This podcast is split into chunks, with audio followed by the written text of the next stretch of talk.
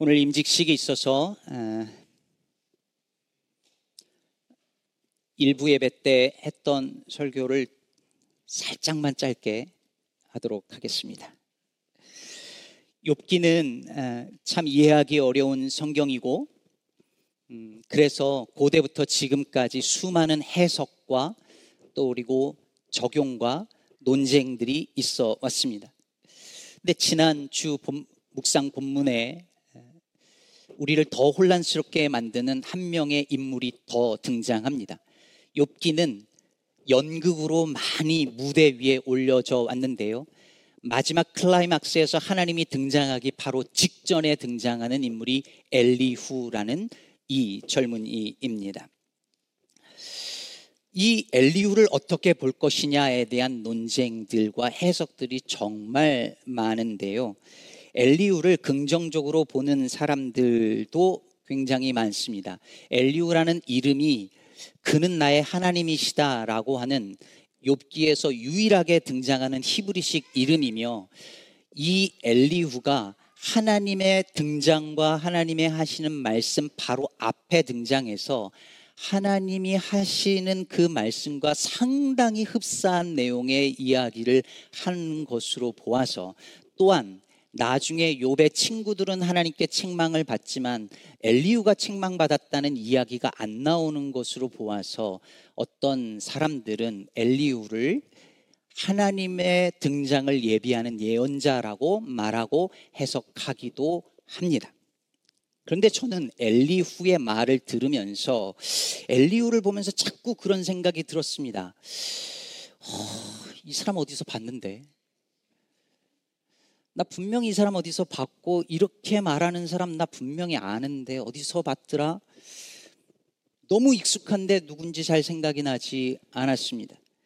이렇게 하나님을 향한 열정이 넘치고 잘못된 것을 보고 그냥 위야무야 대충 넘어가지 않고 하나님을 잘못 믿는 사람들을 보면 어찌할 줄 몰라서 화가 나고 최근 신학의 세계에 눈을 뜨고 나니 전통과 관습에 찌들어 무지하고 무능력한 기존 교회가 한심해 보여서 말하지 않고는 견딜 수 없어서 참다 못해 사명감에 불타서 기어이 말하고야 마는 사람 누구더라? 저였습니다. 신학교를 입학하고 얼마 지나지 않으면 대부분의 아니 많은 신학생들에게 공통적인 현상이 하나 나타납니다. 신학을 공부하게 되면 눈이 열립니다. 새로운 세계가 보입니다. 교회에서 배우지 못한, 배울 수 없는 것들을 배우고 나면, 아, 이거였구나 하는 것들이 보이고, 문제는 그 눈으로 교회 어른들의, 어른들이 가진 신앙의 문제점들이 하나, 둘 다 보이기 시작합니다. 저도 그랬었습니다. 자신을 연소하다고 말하는 젊다고 말하는 이 엘리후도 아마도 그런 젊은이였던 것 같습니다. 그가 볼 때 어떤 이는 불의해 보이고 어떤 이는 영성이 부족하고 어떤 이는 무식해 보였습니다. 그래서 엘리후는 욥도 틀리고 욥의 친구들도 틀리고 다 틀렸다라고 말을 합니다. 요즘 젊은이들 말로 모두 까기 신공을 보여주고 있습니다. 다 틀렸다는 말은 누구, 누구는 맞다는 것이요? 내가 맞으니까 내가 답을 가르쳐 주겠다는 것입니다. 저는 엘리우의 연설을 들으며 세 가지 키워드를 발견을 했는데요. 첫째는 화, 둘째는 영, 셋째는 말입니다.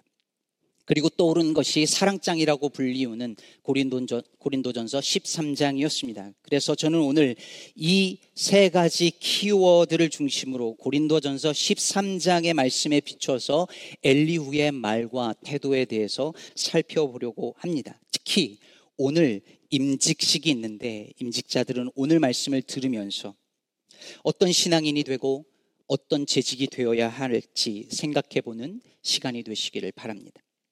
첫 번째 화. 엘리우가 화를 냅니다. 2절 이하에 보면 람족속 족족 부스 사람 바라겔의 아들 엘리우가 화를 내니 그가 요백의 화를 내면 욥이 하나님보다 자기가 의롭다 함이요 또 새 친구에게 화를 내면 그들이 능히 대답하지 못하면서도 욥을 정죄함이라. 엘리오는 죄를 인정하지 않는 것 같은 욥이 마치 하나님보다 자기가 더 의롭다고 여기는 것 같아 보여서 화가 났습니다. 그리고 그런 불의한 욥을 보면서 제대로 된 답변 하나 내놓지 못하는 그 욥의 친구들을 보면서도 또 화가 났습니다. 엘리우는 계속 화가 나 있습니다. 37장까지 이어지는 엘리우의 연설 속에 그의 화가 느껴집니다. 저는 엘리우를 보면서 바리새인들이 생각이 났습니다. 바리새인들은 늘 화가 나 있었습니다. 예수께서 죄인들과 먹고 마시는 것을 보며 화가 났습니다. 죄인들을 보면서도 화가 나는데 그 죄인들을 죄인들이라고 내치지 아니하는 그리고 그들과 같이 먹고 마시는 예수님을 보니 또 화가 났습니다. 그 화가 바리새인에게 있고 엘리우에게 있고 그리고 오늘날 많은 그리스도인들에게 신앙 좋다라고 하는 그 그리스도인들에게 기본적으로 탑재되어 있는 것 같은 것을 많이 봅니다. 최근 드라마 연인이 인기였는데 혹시 보신 분들 계십니까? 네. 예, 웃는 분들은 보신 거이고 안 본 척 하시는 분들도 몇 분 계신 것 같습니다. 거기에 여주인공 길채가 청나라에 끌려가죠 포로로. 예, 우리나라 역사에 있었지 않습니까?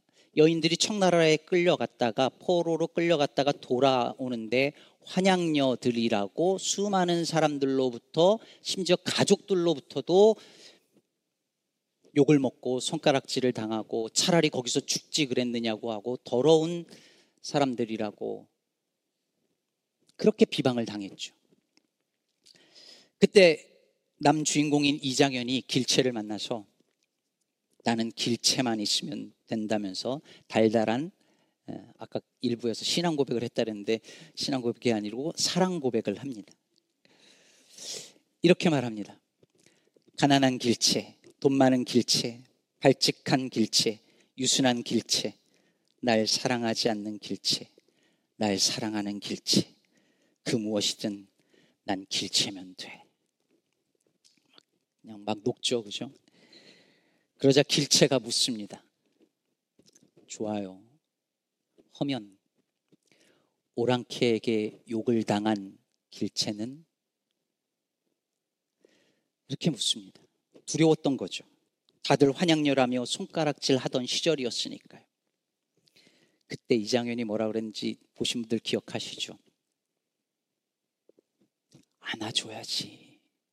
괴로웠을 테니까 하면서 안아줍니다. 이 장면에서 막 난리가 났었습니다. 예, 그 잘생긴 얼굴로 막 이 달달한 멘트를 날리니 막 난리가 났고 이 대사를 이 드라마의 가장 감동적인 대사로 꼽기도 합니다. 근데 여러분 현실은 어떨까요? 현실에서 사람들은 화를 냅니다. 그 시절의 길체와 같은 일본 위안부 피해자 할머니들을 보며 화를 내고 우리 집값 떨어뜨리는 이주민들을 보며 화를 내고 도시 분위기를 망치는 흑인들을 보며 화를 내고 혐오스럽다며 성소수자들을 향해 화를 냅니다.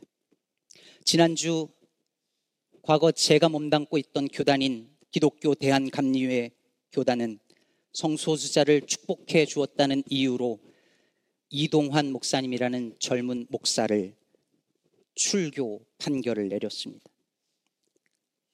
성소수자가 만약 그들의 말대로 죄인이라면 그들을 향해 안아줘야지 괴로웠을 테니까 하고 안아주는 행위가 그렇게 화가 날 일인가요? 그런 대사와 그런 행동은 드라마에서만 감동적인 일인가요? 고린도전서 13장 5절에서 바울은 사랑은 무례히 행하지 아니하고 성내지 아니한다고 말합니다. 엘리우는 하나님의 의로움을 증명하려고 화를 냈지만 야고보 사도는 사람이 성내는 것이 하나님의 의를 드러내지 못한다고 말했습니다. 참 이상하고도 슬픈 일이 뭐냐면 교회 일을 하면서 화를 내는 사람들이 꽤 많습니다. 집사로, 장로로, 교회를 섬기면서 이것이 옳다는 이유로, 당신이 틀렸다는 이유로 사람들이, 교인들이, 재직자들이 화를 냅니다. 물론 화 자체가 잘못된 것은 아닙니다. 그러나 사랑 없는 분노는 하나님의 의를 결코 드러내지 못합니다. 믿으실지 모르겠지만, 그리고 다른 교회 분들이 들으시면 배 아프실 수도 있지만, 저는 제가 목회하는 지난 5년 동안 당회에서 우리 장로님들이 화를 내는 걸 한 번도 본 적이 없습니다.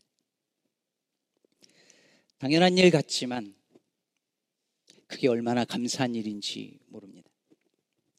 부디 우리 임직자들이 그리고 우리 시카고 기쁨의 교회 식구들 모두가 무례하거나 성내기보다 사랑으로 안아줘야지 괴로웠을 테니까 하며 안아주고 사랑하기에 힘쓰는 그리스도인들 되기를 바랍니다.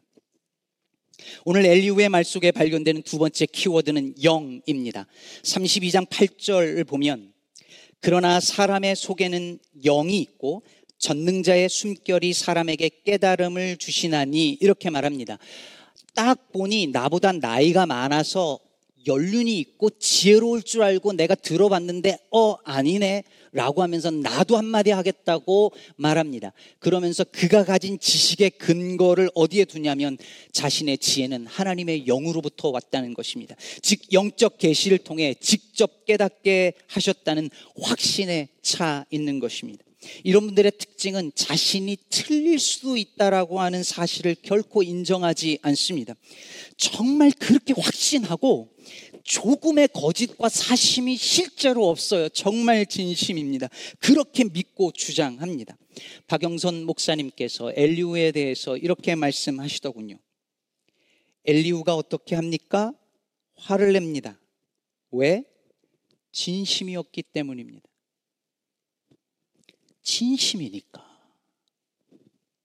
나는 확신하니까. 내가 무슨 사심이 있어서 그러는 게 아니고 하나님이 내게 주신 확신이 있으니까 그 깨달음과 그 확신에 위배되는 일을 봐줄 수가 없는 거예요. 지금도 생각하면 늘 얼굴이 화끈거리는 기억이 있습니다. 고등학교를 졸업하고 이제 막 신학교 들어가서 얼마 되지 않았을 때에 제가 고향교회 성가대원이었는데 이래봬도 그, 그 시절에 제가 테너였습니다.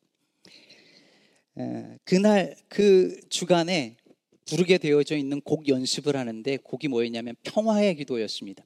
주여 나를 평화의 도구로 다 아시죠? 근데 그 곡의 마지막 가사가 한국말 가사가 뭐였냐면 자기를 온전히 줌으로써 영생을 얻기 때문이니 이렇게 되어져 있습니다. 그걸 보면서 제가 생각했습니다. 이건 아니다. 우리가 영생을 얻는 것은 오직 믿음으로 얻는 것이지 어떻게 자기를 온전히 줌으로써 행위로 구원을 얻을 수 있느냐? 이건 아니다. 이건 성경적이 아니다.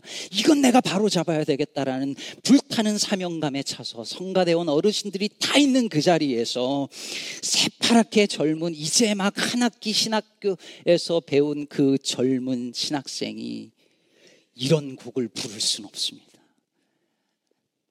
강력하게 따졌더랬습니다. 지금도 생각하면 그분들 얼굴을 볼 면목이 없습니다. 엘리우가 그런 사람이었습니다. 신학적 확신을 가지고 영적으로 고취된 상태가 되면 누구 눈치도 보지 않습니다. 하나님만 본다는 거예요. 그래서 32장 21절 이하에서 이렇게 말합니다. 나는 결코 사람의 낯을 보지 아니하며 사람에게 영광을 돌리지 아니하리니 이는 아첨할 줄을 알지 못함이라. 한마디로 나는 사람 눈치 안 봐. 나는 하나님만 봐. 이런 거죠. 이런 사람이 교회 재직이 되면 정말 힘들어집니다. 그야말로 고집불통입니다. 확신에 차서 이야기를 들으려 하지 않습니다.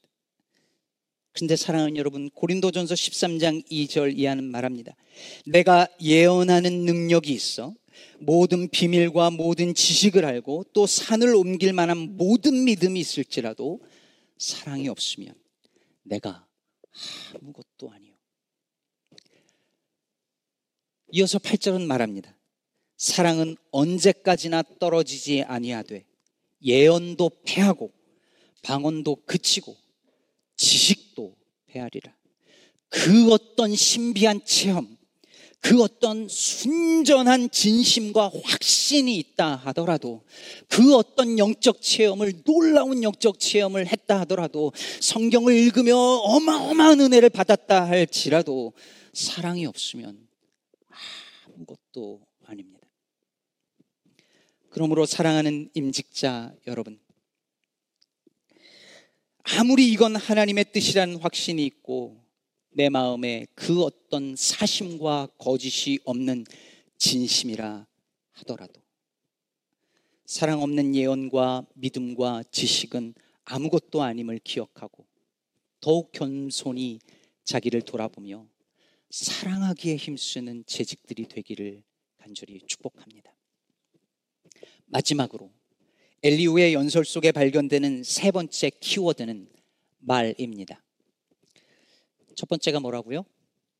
화, 영, 그리고 말입니다.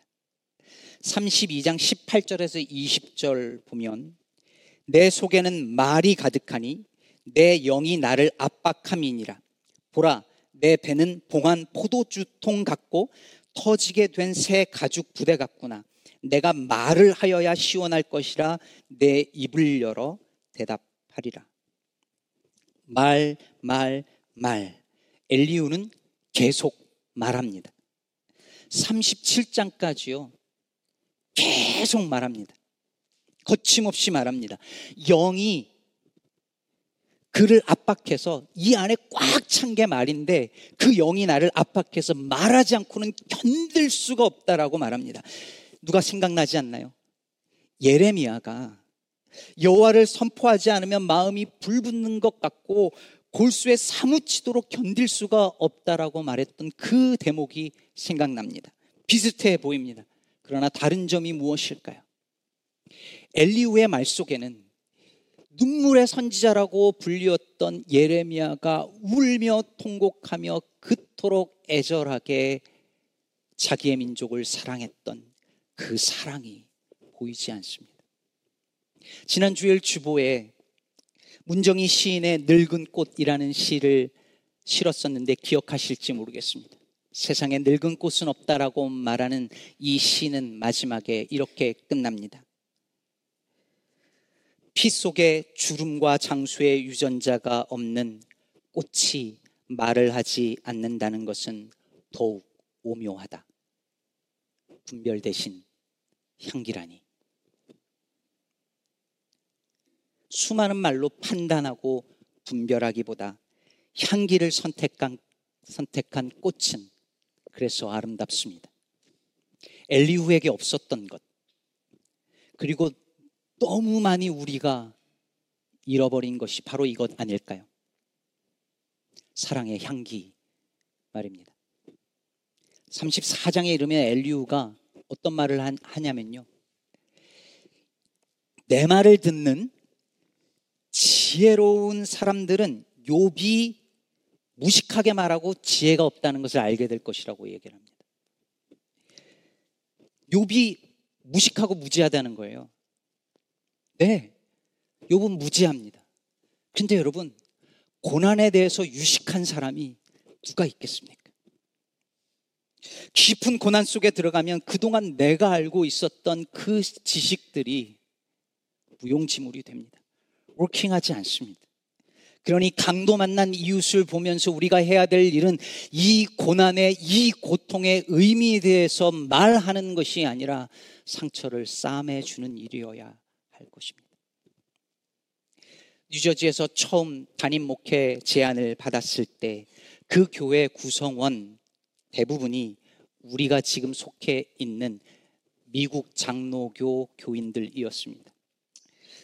담임 목회자가 될 사람만 감리교인이고 나머지는 장로교인들이니 목회자를 따라서 다 교단을 바꾸시라 할 수 없어서 제가 바꿔야 한다는 생각이 들었습니다. 하지만 교단을 바꾼다는 일이 그리 쉬운 일은 아니었습니다. 실제로 나중에 장로교로 옮길 때 그리고 지금까지도 저에게 괜찮냐고 물어보는 분들이 많았고 많습니다. 신학적으로 괜찮냐, 신학적으로 충돌되는 부분이 없었느냐라고 자주 묻습니다. 어떤 장로교 심사위원 목사님은 저 친구 DNA를 바꿔놔야 된다라고 말씀하기도 했었습니다. 그러나 그때 제가 마음 먹고 교단을 바꿀 수 있었던 것은 한 가지 생각, 즉, 신학보다는 사람이 더 중요하다는 믿음 때문이었습니다. 신학이 안 중요한 건 아니지만 지금 나를 필요로 하는 사람들의 요청이 어느 교단 신학이냐 보다 더 중요하다고 여겼고 지금도 그렇게 믿습니다. 그래도 성가대에서 따지던 새파란 젊은이 때보단 조금 나아진 것 같지 않으신가요? 욥을 향해 무지하다고 말하는 엘리우의 신학적 지식은 뛰어납니다. 그의 말은 마치 하나님이 하시는 말씀과 비슷합니다. 그래서 어떤 이들은 엘리우를 긍정적으로 평가합니다. 그런데 저는 엘리우가 마치 정말 하나님처럼 말하는 그것이 가장 문제라고 생각합니다. 사람은 하나님처럼 말하면 안 됩니다. 사람은 천사처럼 말하면 안 됩니다. 사람은 사람답게 말해야 합니다. 그런데 집사가 되고 장로가 되고 목사가 되면 점점 천사처럼 어떤 영적 존재처럼 말하는 분들이 계십니다. 저도 그런지 모르겠지만 왜 목사님들은 목사가 되고 나면 자꾸 목소리가 바뀔까요? 왜 걸걸해주고 그냥 할렐루야 해도 되는데 할렐루야 이렇게 되는 걸까요? 사람은 사람처럼 말해야 합니다. 고린도전서 13장 1절은 이렇게 말합니다. 내가 사람의 방언과 천사의 말을 할지라도 사랑이 없으면 소리나는 구리와 울리는 꽹가리가 되고 아무리 방언을 하고 천사의 말을 하고 아무리 옳은 말, 아무리 유식한 말, 완벽하게 영적인 말을 해도 사랑이 없으면 그저 울리는 꽹가리와 같습니다. 그러니 사랑하는 임직자 여러분, 그리고 성도 여러분, 향기 없는 분별의 말보다 옥합을 깨뜨려 향기를 내는 사랑의 사람들이 되시기를 바랍니다. 우리 안에 가득 찬 것이 우리의 말이 아니라 사랑이기를 바랍니다. 말하지 않고는 견딜 수 없는 사람이 되는 것이 아니라 사랑하지 않고는 견딜 수 없는 사람이 되기를 축복합니다. 말씀을 맺겠습니다. 용준 교수의 나의 문화, 문화 유산 답사기에 보면 조선 정조 때의 문장과 유한준이 남긴 문장을 살짝 수정해서 이렇게 인용합니다. 사랑하면 알게 되고 알면 보이나니 그때 보이는 것은 전과 같지 않으리라. 사랑하면 다른 게 보입니다. 사랑하면 틀린 사람이 보이는 게 아니라 아픈 사람이 보입니다. 우리는 어떤 사람이 보일까요? 엘리오는 한 걸음 뒤에 떨어져서 욥과 친구들의 대화를 들으며 평가하고 비판했습니다. 그의 눈에는 고통당하고 있는 한 사람이 보이는 것이 아니라 틀린 사람이 보였습니다. 엘리우에게는 하나님도 그런 분이었습니다. 저 멀리 높은 곳에서 떨어져서 인간의 모습을 바라보시면서 인간이 무엇 하든 어떻게 하든 아무 영향도 받지 않는 그런 하나님을 엘리우는 믿었습니다. 그러나 우리 하나님은 그런 분이 아니십니다. 주님은 인간의 고통을 들으시고 인간의 역사 속으로 뚜벅뚜벅 걸어 들어오시는 분이십니다. 그래서 우리와 함께 고통당하시고 우리를 구원하시는 그분이시고 그분이 예수 그리스도이시며 우리는 대림절에 바로 그분을 기다리는 것입니다. 그러니 사랑하는 성도 여러분, 한 걸음 뒤에서 판단하고 화내고 말하기보다 한 걸음 더 다가가 안아주고 사랑하기에 힘쓰는 우리 임직자들. 일을 잘하기보다 더 사랑하는 임직자들, 그리고 우리 재직들, 그리고 우리 시카고 기쁨의 교회 모든 성도들 되기를 주님의 이름으로 축복합니다.